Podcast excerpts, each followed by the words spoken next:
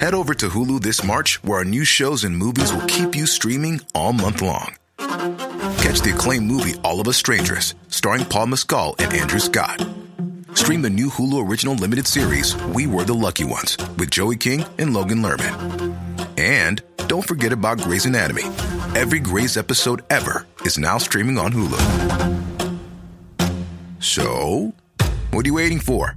Go stream something new on Hulu.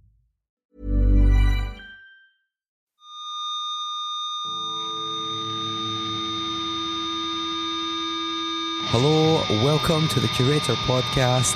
This is episode 42.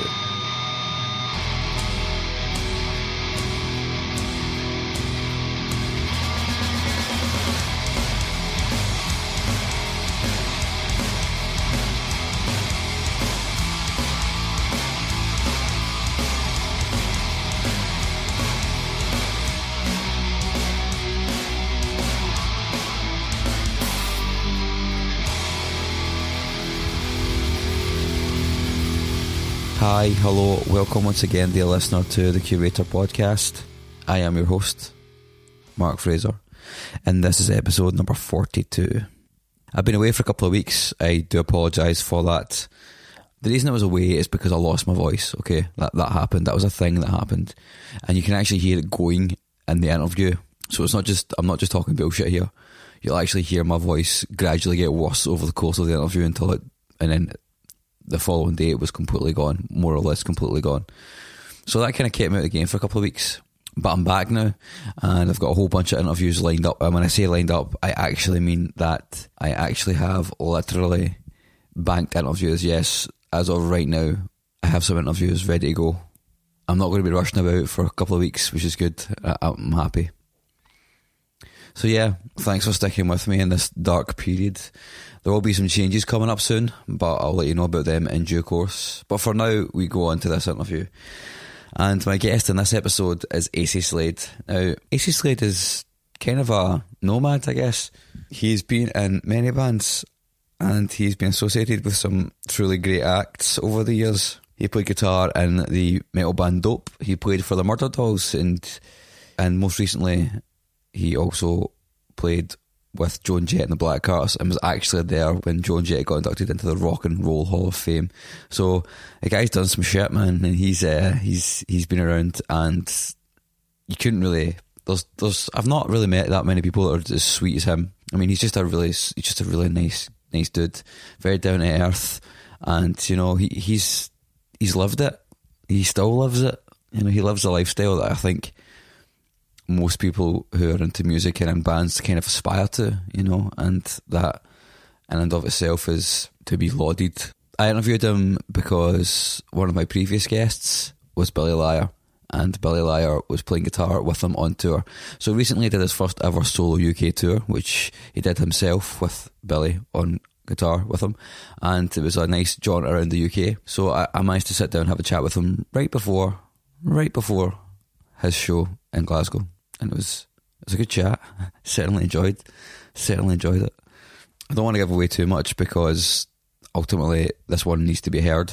He's just a lovely guy and very articulate and intelligent, which is what I like. Interviewing him was kind of a kind of a big deal for me because the second ever song I learned on guitar was Dead in Hollywood by the Murderdolls.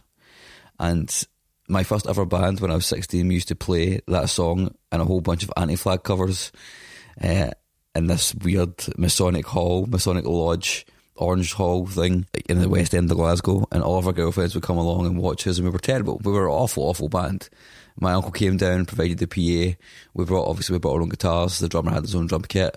It was a starter drum kit, starter cymbals. I had a Squier Stratocaster, an Affinity model, no less, and it was just it sounded like crap.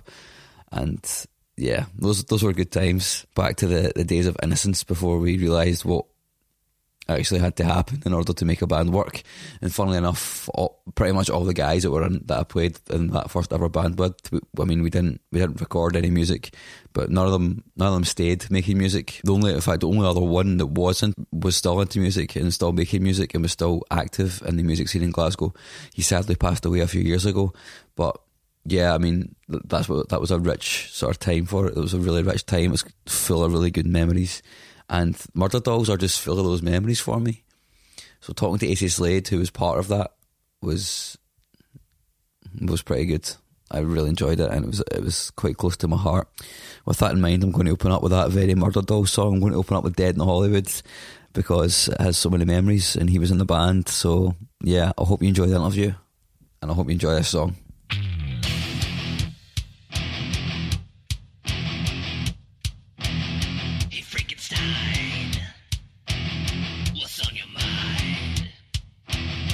Dracula,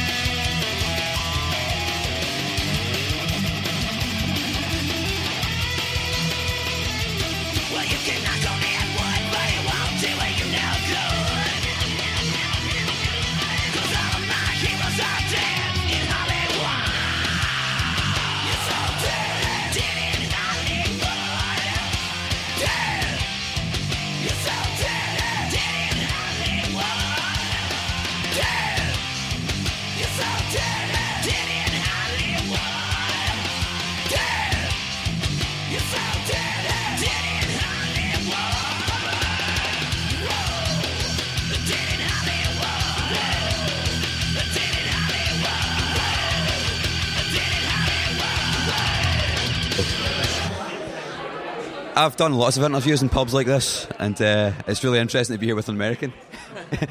Acey, how you doing? I'm very well, thank you. Uh, I'm here with Billy as well, who's over there. Hello, how's it going? He's back again. I just can't get rid of him. So, Acey, um, I don't know if you've heard the podcast before, um, but Billy was on it once, and we kind of talk about passion and creativity, uh, which sounds totally trite and cliche now. I've been doing it for like 45 episodes. but I guess my question for you is um, where did it all start, man? Where did it all start? Uh, church choir when I was a kid, and uh, I played a frog. And uh, the kids who had the really pretty voices, they got a pretty good applause. But when I did my r- ribbit thing with my rough, ribbity voice, I brought the house down. So at that point, I kind of figured that uh, having a little bit of um, I don't know, camp or like uh, humor to yourself uh, always gets better results. So, yeah. Have you always had that voice then? I guess so. I guess so. That's that's quite a young age to have that voice. Yeah, I mean, you know, I tried singing in a, a Journey tribute band at one point, but that didn't really work out too well. Why did it not work? Uh, I don't know. I don't know. The, the whole Steve Perry thing, you know, they they already had that guy from the Philippines in the band, and you know, they were just afraid that uh, that uh, you know I'd obviously steal the show and it wouldn't work out. So, So wait, was a Journey tribute band actually Journey, who are now a tribute band of Journey? oh, I'm taking the piss. There was no Journey tribute band. So um, you've got a new album out, which uh, is, from what I hear, is pretty good. I, I couldn't I couldn't hear it, which was a bit of a bummer. But um, I like the people you worked with on it. How did that come about? Well, uh, let's see. It's a weird thing because on one hand, I kind of tried to do as much as I could for once on an album. So I played all the bass, I played all the rhythm guitars, I did all the lead vocals, and I wrote everything pretty much myself. But um, I had Frank Ferrer from Guns N' Roses play drums on it, and I've known him forever. And while people kind of slag him off because they're like, oh, he's a scab member of the band, uh, you know, you got to understand. Like, I've known that guy forever, and he has been in band after band after band that has gone nowhere. So, you know, hey, if somebody's going to do it, I'm glad it's my mate. You know what I mean? So I'm really happy for him. Um, and then Christian Martucci uh, played on it. Christian and I were actually in our first band together when we were kids, and it was kind of like a like a death rock type of band. And we grew up in this area that was kind of the middle of nowhere, Pennsylvania, New Jersey type area, and it's been really awesome because our lives have taken these similar but different paths. And that he was playing with Dee Ramone for a long time, uh, and then now he plays in the band Stone Sour with Corey Taylor from Slipknot, and I used to play with Joey Jordison from Slipknot when I was in the Murderdolls, and then I played with Joan Jett. So we had this really weird thing where we both played with these punk icons, and then this weird Slipknot connection, and yet neither of us were Slipknot fans, and it was like, how does this happen to two guys from the middle of nowhere, you know? So It's, I thought it's really interesting that you, you kind of talk about that whole idea of people being in bands that went nowhere for a long period of time, and I think like speaking as a musician and as musicians that I know, like we've all experienced that, haven't we? Um, and I think you're totally right. Like if you've got if someone goes, "Can you play in my, you know, huge band?" You'd be like, "Well, fuck yes, I'm going to do that," you know. Yeah. Yeah, I mean, and the truth is, I think in Frank's situation, I might be speaking out of turn, but, you know, the guy who, the original guy who should be there, I mean, part of the reason he's not there is his own damn fault, you know? So, uh, it's not like he, he like, uh, you know, manipu- orchestrated some sort of maneuver to get the guy out. So, you know, hey, somebody's got to do it. You're all the whim of Axl Rose, and everybody's fair game, really, aren't they? Yeah, exactly, exactly. and speaking of Axl Rose, the AC/DC thing, I just seen that today. Oh. Yeah. I have mixed opinions on it. Like, I mean, to me, it's kind of cool that it's they're only going to do, I guess, like the ten or twenty shows or whatever. In a way, it's kind of cool. Like, at least it's something exciting in a way. But like Billy was saying, like it, it'd have been a lot cooler if they'd have done it twenty years ago. It is interesting because I don't think they'll last. I think this will be it. Like after they do those shows, it'll probably be over. Because how how can you continue? You know. Well, on top of that, too, it's like clearly they run a very tight ship. It's like they got rid of, of uh, Brian Johnson because he was having a hearing problem. I mean, to be honest with you, they probably should have stu- stood by their buddy a little bit and seen if they could have worked something out. But instead, it was like, nope, forget about it. Yeah, next. So, I mean, I, I'm curious to see how they're going to react if he's going on stage late or whatever. There's a video online just now of uh, Angus Young joining them at Coachella last night, playing some AC/DC songs. Sounds uh, sounds interesting. Yeah, yeah. And interesting is definitely the adjective I would use. so yeah, so it started at choir, but I mean, when did you first realise you're going to be a songwriter?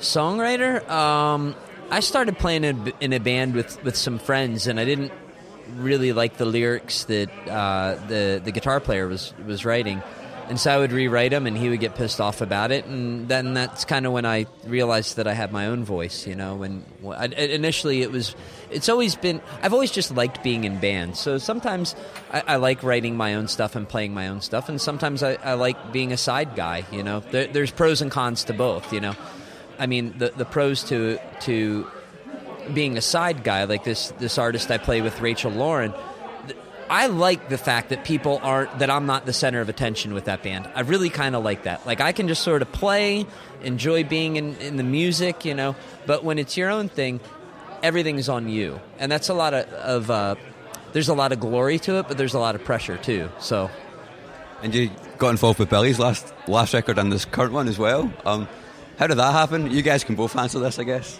I didn't even ask you this when I interviewed you. you good? Uh, where do you where, where do you want me to start? The beginning. uh, me and Acey met uh, over ten years ago um, when Trashlight Vision played. Uh, Acey's old band in Edinburgh. They played at a venue called Studio 24, and um, I was a big fan of all the bands that Acey played in when I was growing up. And um, so I, you know, I I only had um, w- one copy of like only ten copies ever of my first EP got made because I kind of fell out with this manager that I had. Like he wasn't really managing me, but he was sort of like he suggested the studio that I got. He suggested the photographer for the first photo shoot I ever got. Blah blah blah. He gave me some. He helped me out in some ways, but he's he's a good guy. But um, we, we in the end I only ever made ten copies of my first EP. That's that's the the easy way of saying it. That's the to cut a long story short. And uh, so I had one copy of my own first EP, and I knew that Acey was playing in town. So I I went to, to, to see his band play, and uh, I made sure I met him, and I gave him that one copy. And uh, about a week later, he, he got in touch. He sent me an email and said, "Let's work together." So we did, and we've been friends ever since. It's pretty cool. So you managed to make a, a weird Scottish friend. Yeah, yeah. Well, it, to me, it was it was really cool. Like I'm, I'm always flattered anytime someone gives me their, their music because, you know, I, I'm a, musician too, and I know studio time costs money, and you know, back at, at that time, you know, burning CDs, it took time to burn that CD. It, that- that CD costs money. The, the, none of this shit grows on a tree.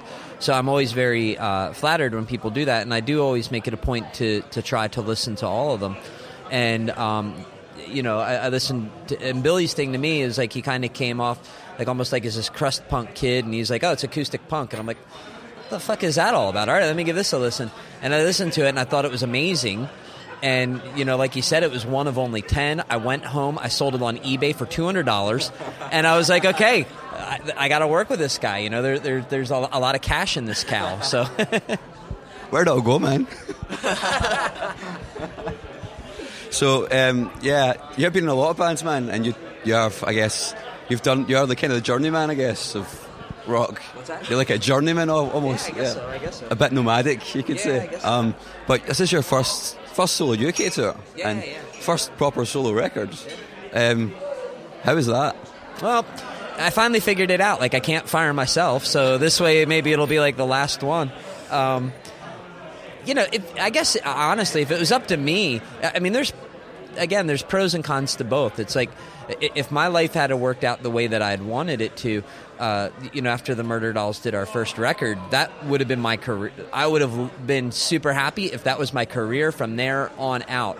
Um, I would have loved that.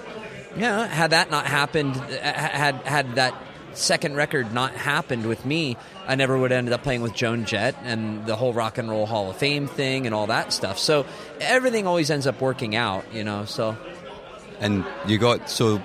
Where did you? I guess the question I really wanted to ask is, when did you decide it was time for the for the Acey Slade solo album? Oh. Well, when we were recording Joan's record, I started writing again. And I really liked the songs that I was writing. And it, originally, some of the stuff I was writing, I had her in mind. And it became clear that she wanted to make her own record, which is totally cool. Like, I, I get it. But I was like, I don't know, I think you're nuts. The, my, my songs are really good, and, and I would use them. But it, it's an artistic thing, you know? And, uh, you know, so I got that. And so as I'm writing these songs, I'm like, I'm digging this, man. This is cool. And so or- originally, I was just going to do an EP, and uh, and I wanted to nail that before I went on the road with Joan again. So I had like a small window of time, and I started talking about it on my social media, and I, I just said, you know, hey, I'm going to do this EP, and everyone just said, uh, you know, no, we want a full length, we want a full length, we want a full length, and so you know, I did a, a pledge music campaign, and and that worked out really really well, and so that's kind of how it came about. I didn't really set out to do it as a solo band, you know. That was the thing I was going to ask yeah, about the Pledge Music campaign. Like, obviously did spectacularly well, um, and a lot of people use it, and they've had a great success with it. How, how did you find the process of involving fans quite intimately into the the creative, the whole creative process? I guess.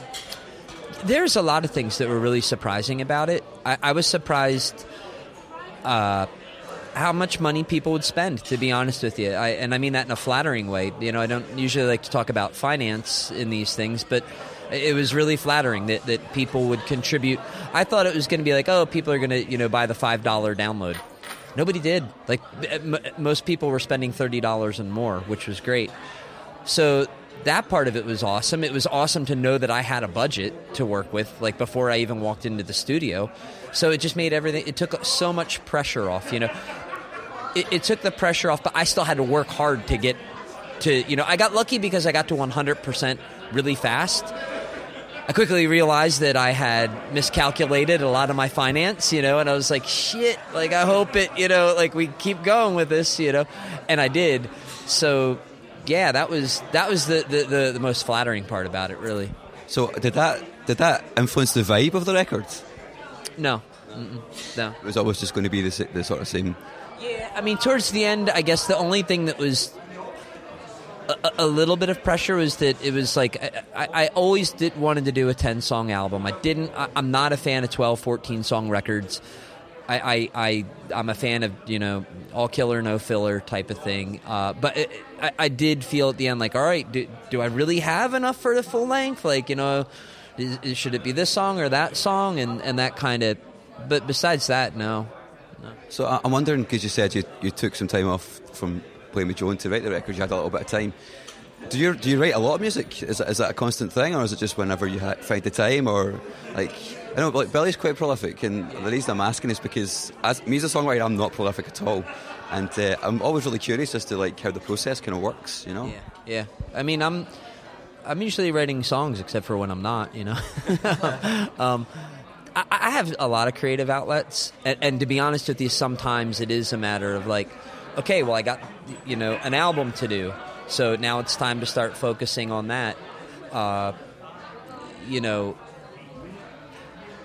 uh, this this artist I work with, Rachel, you know, we're going to be starting to work on a full length album, so I'm starting to write stuff for her, you know. But it just sometimes songs just come out of the air, you know, and sometimes it's a matter of all right, I got to be focused and go through my hard drive and figure out, you know, what mumbling memos I have, you know. So it, it, it's weird. It's sometimes there's like a whole bunch happening at once, and other times it's a matter of like, all right, sit down and focus. I've spoken about this recently in a couple of episodes. Um, one of the reasons I started this podcast is because I felt that my own creative process was like broken almost irreparably, and in certain ways it is. When I spoke to Billy about it, I was like, I'd love to write acoustic punk tunes like Billy, but I just can't fucking do it. It's just, it's not happening, right? But as I've as I've I thought by doing this podcast I would get some answers, but everyone's so wildly different. It's I'm kind of like, well, that's not really worked out the way I'd hoped. I, wouldn't. I wouldn't say it's effortless. I, I'd say it, it is a matter of you got to pick up your guitar, you know, or or, or you got to listen for those things that people say that are worth writing down to turn into a song lyric. You have to you have to kind of pay attention to it. I've used the, I've used the Brian Eno uh, oblique strategy cards before. They're pretty cool, but I find that when I need to use them, I don't know if this makes any sense. That the more I thought I needed to use them, the less I really needed to use them. Maybe that's perhaps the point of them then. Yeah, yeah. It's like, it's like just by, by going through the process of having them in my phone, um, I don't need to use them. That's, that's super interesting because you're the first person I've like I've heard about the oblique strategies for a while, but you're the first person I've spoken to that's actually said that they use them. Oh yeah, yeah. I mean, they're they're so cool, and you can apply them to anything. I mean, I'm into photography as well, and uh, you know, you can you can apply all those things to photography, and as the name implies, they're oblique strategies. They're not like you know anything very direct. So So I wanted to talk about something that is kind of the elephant in the room. Is I'm talking to a Hall of Famer, which is fucking crazy. Like, what, what was that like? Well, I mean, I'm I'm not. The band I played for uh, is was it was inducted, but I, I pers- I know I, I feel very. I don't know. It's a weird thing. On one hand, it's like I know some really really.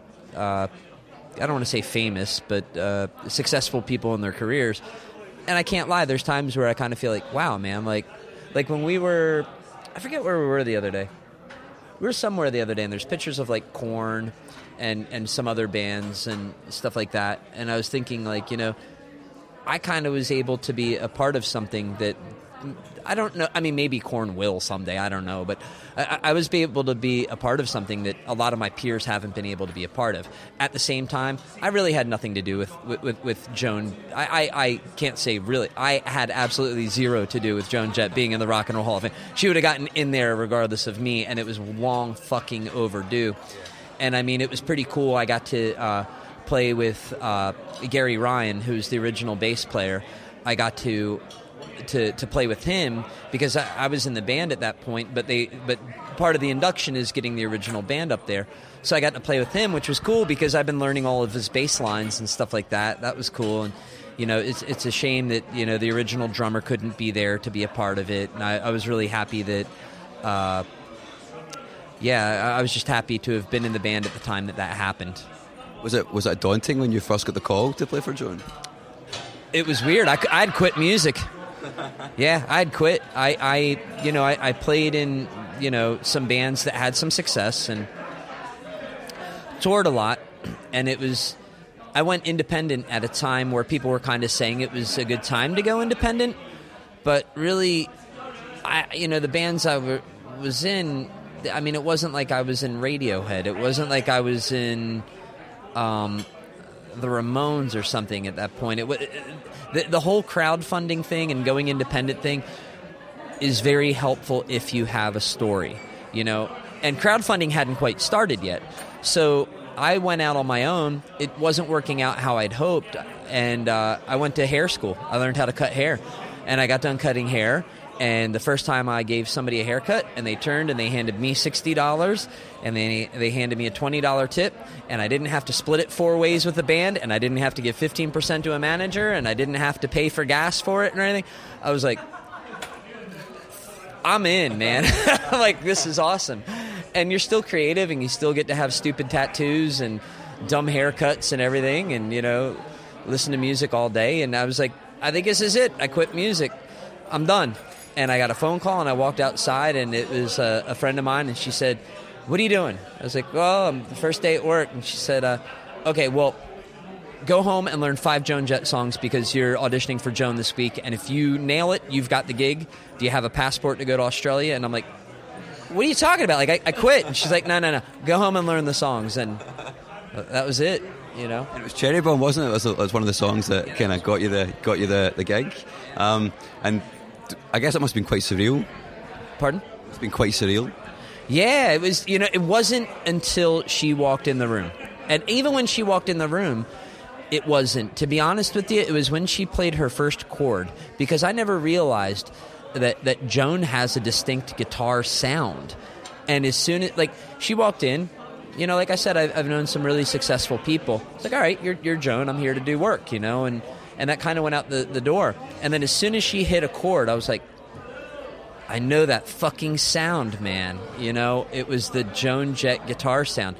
And like all, all my cool dropped and I got nervous as shit. That, that must have been. I can't. I can't even imagine being in. Like, it's kind of weird to be in the presence of yourself. like, you know what I mean? Like, it's, it, it just seems really bizarre to me. Um, but t- speaking of sound, uh, your your music that you create has a very distinctive sound. Thank you. Um, and it all kind of leads back uh, to me. It always reminds me of like sort of glam punk stuff. Yeah, yeah. It's- I mean, I guess is that.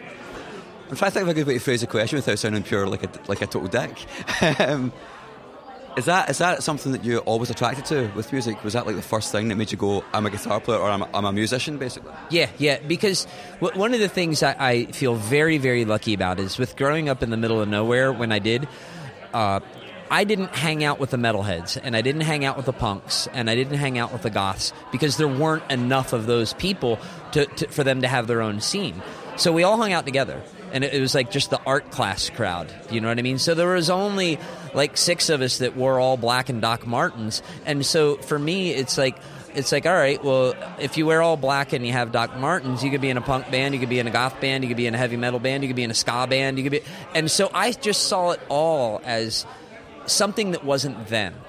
And I just knew I didn't want to be them, you know? And so I just always had like this this really broad range of, of, of influences. And you know we would listen to the Dead Kennedys or we would watch I remember watching uh, Who Killed Bambi at a friend's house while everybody was tripping on acid and then like somebody put nine inch nails on and it was a cool time. And then grunge came in and I was kind of like, well, I didn't like it. You know, I, I it, it didn't speak to me, and I was like, well, what what happened after uh, the Ramones, and what happened after a lot of the like a lot of the people that I like, and it was the okay, well, the New York Dolls happened, and then Hanoi Rocks happened, and. Uh, yeah, the whole glam punk thing, and it was like, well, how is this tied together? Well, it's from Bowie and Alice Cooper, so yeah, I mean, look at Alice Cooper. It's like, I mean, if it wasn't for Alice Cooper, th- there wouldn't be a lot of the punk bands that there are. you know. And then you take it the other way, and, and Bob Dylan's favorite American lyricist is Alice Cooper too. So I, I didn't know that. That's really bizarre. yeah, yeah. I mean, talk about like such a he, that guy will go down as like he he should be to America what David Bowie kind of is to to the UK, and we don't. And it's such bullshit. It's like he he should he should get the respect that that Bowie gets, in my opinion. Speaking of Alice Cooper, have you heard the Hollywood Vampires album? No, Oh, that's that's just shot that right down. I don't know what to say now. Um, it's really weird to hear Johnny Depp playing guitar. Um, it- you've not heard it. It's it's got a lot of covers on it, man. It's, it's like half covers. It's pretty mental. But uh, yeah, that's just put an end to that line of question. Killed it, killed it dead. Let me go back to my questions. I thought we were on a roll there. um, Oh man, I've, I've asked all the, we've covered all the questions so far. Shit, ran, ran out of things to say. Oh, all right. Um, so now you're doing the whole solo UK tour thing. Uh, h- how are you feeling about it coming up? I'm a little nervous. You know, I mean, I, I'm, I, I've never done an acoustic thing before, uh, so that's new for me. Uh, I got to make sure I sing well because you know it's you're not having crash cymbals and you know it's not all the uh, throwing shit around and throwing yourself on the ground. So, yeah, I really got to play better than I than I have in the past. So that's a little bit of pressure. And I don't know how it's going to be received. And I don't have a record company, and I don't have a publicist, and I don't have a promoter. I, I'm doing this all myself. So yeah, I'm a little nervous about that. But it reaches a point where you just have to let go of the results and enjoy it, you know. So I'd say that, uh, yeah, I mean, I'm a little nervous, but you know, just like always, it's like you hit that first chord, and you know, it's it's all rolls downhill from there. So, yeah. So you kind of went, you kind of went back to the whole DIY thing. Um, what was it? Was that what was it like? Going like, did that feel comforting to go back to that to a degree? There's good and bad to it. I mean, you know, when you were talking about the songwriting thing, one of, one of the things that is distracting is the whole social media thing. I'm not down on it at all, but it becomes another full time job. You know, like it, like you used to be able to, um, you'd work, you- you'd hone your craft, you'd really work on it, and then, you know, you'd say, okay, well, this band's playing this night. I got to hand out flyers there. This band's playing that night. Got to turn up at that gig my friend's band is playing. I got to support them because I know they'll come to my show. And there was at least a, an, a like a time that you were kind of you had downtime, and now it's like constant. You know, like you constantly have to be promoting yourself through social media, and it's, it's a little taxing. You know, because you never know where exactly it's going. You know. I get that. Like that's one of the things that when I started the podcast, I was heavy on Twitter. Like I was on it every single day, and I've kind of pulled back. And you know what? Like it, it does. Uh, I have seen differences. Uh, it's kind of experimentally. It's like if I don't tweet certain things at certain times, then certain things don't get listened to as much as other things, and it's just. It's utterly bizarre. I don't. I still don't know if I understand it or really want it to be a thing that exists, but it kind of does, and I need to deal with it. um, but yeah, I guess doing your own shows and, and all that, like that, that must be must be quite cool to have all the control. Yeah, I mean, I'm, I I'm glad that uh, I don't know. A lot of the bands I've been in have been very DIY. I mean, this band Dope I used to play in, we never took. Talked about dope yet? Well, yeah, um, we we never took for we were assigned to Sony, and we never took for granted that they were going to do their job. I- In fact, we got in a lot of trouble because I mean, we would turn up at gigs, and it would be like, "Well, where's our our rep for this town?" You know, and it would be like, "Well, he's supposed to be here," and be like, "Okay, well." Where is he? And why are there not posters for our album up in the venue? And why is there not this? And why is there not that? We questioned things a lot, and uh, you know, so as a result, it would be like, all right, well, fuck them. We're going to bring our own posters on tour, and this way we're going to make sure. And sometimes the reps would turn up and they'd look around and be like, "Well, who did this?" And we'd be like, "Well, we did because you're late." And that kind of didn't make us friends at the label sometimes. How is the now you've you've been on the major label thing? Um, would, was it good? Was it bad? How was it like overall? It's it's again, it's a roll of the dice. It, it depends. It depends on if you can get them to spend enough money on you. We were lucky with, with that band Dope. I mean, they spent millions of dollars that they were never ever going to see again. You know, you, you take a band that sounds like Ministry, and why would you spend millions of dollars on that? That just doesn't make any sense, you know? When when they asked us what the single was going to be for, for radio, we're like, what's that mean? You mean the song that everybody likes? Oh, well, I don't know. We didn't think about that, you know? So, you know, th- but they spent, but by them losing millions of dollars, that band can still tour and make money every year.